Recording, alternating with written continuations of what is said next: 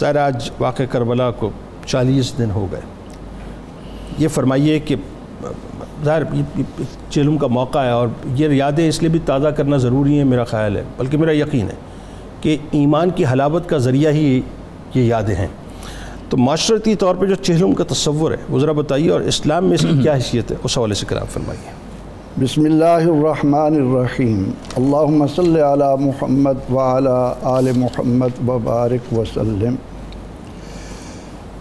آن امام عاشقاں پسر رسول پسر بطول پورے سرو آزادی زبستان رسول۔ اللہ۔ صلی اللہ علیہ وسلم۔ محترم جنید اقبال صاحب اگر ہم یہ تصور کریں کہ یہ کائنات ایک گلشن ہے تو یہ گلشن صرف اور صرف ان دو پھولوں سے مہک سکتا ہے جن کے لیے آقا علیہ السلام نے فرمایا کہ ہما ریحان طیہ۔ یہ میرے دو پھول۔ اللہ۔ اگر ہم چاہتے ہیں کہ ہمارے دلوں کا تصفیہ ہو اگر ہم چاہتے ہیں کہ ہماری ارواح پر انوار بنے اگر ہم چاہتے ہیں کہ ہماری عقلیں لطافت سے سرشار ہوں تو انہی کے دامن میں آنا پڑے گا۔ بالکل۔ ان کے دامن میں آئے بغیر یہ ناممکن ہے کہ کائنات اپنا حسن قائم کر بات یہ ہے کہ آپ نے انتہائی وضاحت کے ساتھ اس ظلم کی تصویر کھینچ دی۔ اب اس کے بعد جب ہم چہلم کے تصور کی طرف آتے ہیں تو ایک دینیات کے ادنا طالب علم کی حیثیت سے میں کہا کرتا ہوں کہ بعض جنازے وہ ہوتے ہیں کہ جنازے پڑھنے والے ان کو دعائیں دے رہے ہوتے ہیں۔ لیکن کچھ جنازے ایسے ہوتے ہیں کہ اس جنازے کی بدولت شرکائے جنازہ کو برکتیں مل رہی ہوتی اللہ مغفرت ہو رہی ہوتی ہے ان کی۔ یہی کیفیت یہاں چہلم مبارک کی بھی ہے۔ اللہ ہمارے ہاں چہلم کا تصور معاشرتی طور پر یہ ہے کہ ہم اپنے دنیا سے جانے والوں کے لیے ایصال ثواب کریں ان کی بخشش کی دعائیں مانگیں۔ ٹھیک ہے۔ لیکن یہ وہ چہلم ہے جو معاشرے کو حق کی سر بلندی کے لیے ڈٹ کر میدان میں کھڑا ہونے کا حکم دیتا ہے۔ اللہ۔ جس پر امت کی اس خیر کا دار و مدار ہے جس کے لیے رسول اکرم رحمت عالم صلی اللہ علیہ وسلم کو اللہ نے فرمایا کہ کن تم خیر امت اخرج للناس تامرون بالمعروف و تنہون عن المنکر۔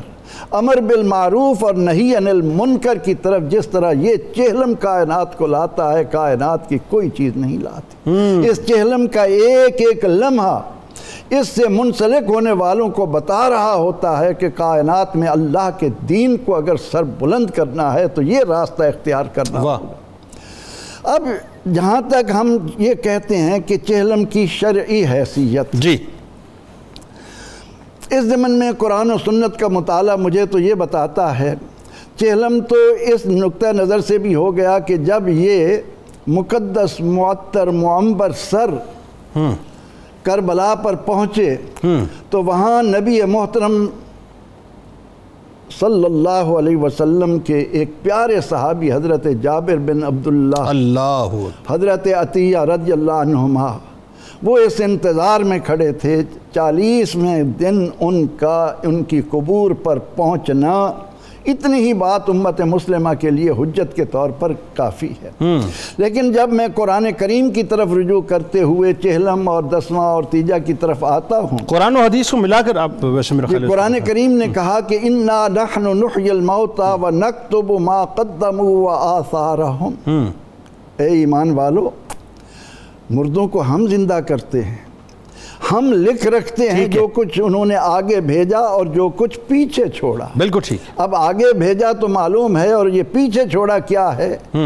یہ قرآن کی روشنی میں آپ اصحاب کہف سورہ کہف کا مطالعہ کرتے ہوئے۔ دیکھیں کہ سیدنا حضرت خضر علیہ السلام کشتی کو کس لیے عیبدار کر رہے ہیں؟ بچے کو کس لیے قتل کر رہے ہیں؟ دیوار کس لیے کھڑے کر رہے۔ ہیں؟ یہ ساری روشن دلیلیں ہیں۔ لیکن ان سے بڑھ کر بات یہ ہے کہ خود قرآن نے ہمیں کہا کہ کہو ربنا اغفر لنا ولاخواننا الذین سبقونا بالایمان۔ ربی جعلنی مقیم مسئلہ رب نغفر لی ول والدی وللمومنین یوم یقوم الحساب۔ درست ٹھیک ہے۔ چیلم اور تیجا اور دسویں کے متعلق جو لوگ شک و شبہ میں پڑھتے ہیں یا جو لوگ ان کو ڈالنے کی کوشش کرتے ہیں ان کے لیے معدبانہ التماس یہ ہے کہ تمام امت کے علماء حضور نبی اکرم رحمت عالم صلی اللہ علیہ وسلم کا یہ ارشاد امت کو بتاتے ہیں کہ آپ نے فرمایا کہ اذا مات الانسان و انقطع عنہ عملہ انسان مر گیا اس سے ان کا عمل منقطع ہو منقطع ہو گیا، ٹھیک ہے۔ لیکن تین سے نہیں ہوتا۔ صدقہ جاریہ والا ٹھیک ہے۔ علم کو پھیلانے والا۔ ٹھیک ہے۔ اور تیسری بات آقا علیہ السلام نے جو یہ فرمائی کہ والد صالح نیک اولاد کیوں یدعو لہو؟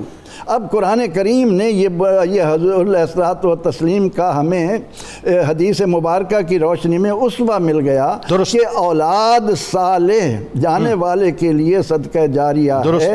اب وہ چاہے ویسے دعا مانگے۔ چاہے روزے رکھ کر مانگے ٹھیک ہے۔ چاہے نوافل کر کے مانگ ٹھیک پڑھ۔ کر مانگے چاہے غریبوں مسکینوں کو کھانا کھلا کے مانگے، بالکل ٹھیک ہے۔ اس میں سب سے بڑی دلیل باقی یہ ہے باقی اجتماعی طور پہ اگر مثال کے طور پہ خاندان والوں کو رشتہ داروں کو انتظار ہوتا ہے ایک موقع موقع بہیا کیا جاتا ہے کہ جو پہلے نہیں آ سکے ان کے لیے ایک دن متعین کر لیا اب جو لوگ دن کی تعین کے ضمن میں بھی۔ لوگوں میں وسوسہ ڈالتے ہیں وہ بھی اس بات کو سامنے رکھیں کہ آپ سالانہ جلسے کے لیے چندہ مانگنے کے لیے دن متعین کریں اس پر کوئی قدغن بالکل صحیح۔ ہے۔ اور ایک نیکی کے کام کے لیے اگر دن متعین کر لیا جائے تو اس ضمن میں وہ چندہ ہے نا اصل میں بات یہ۔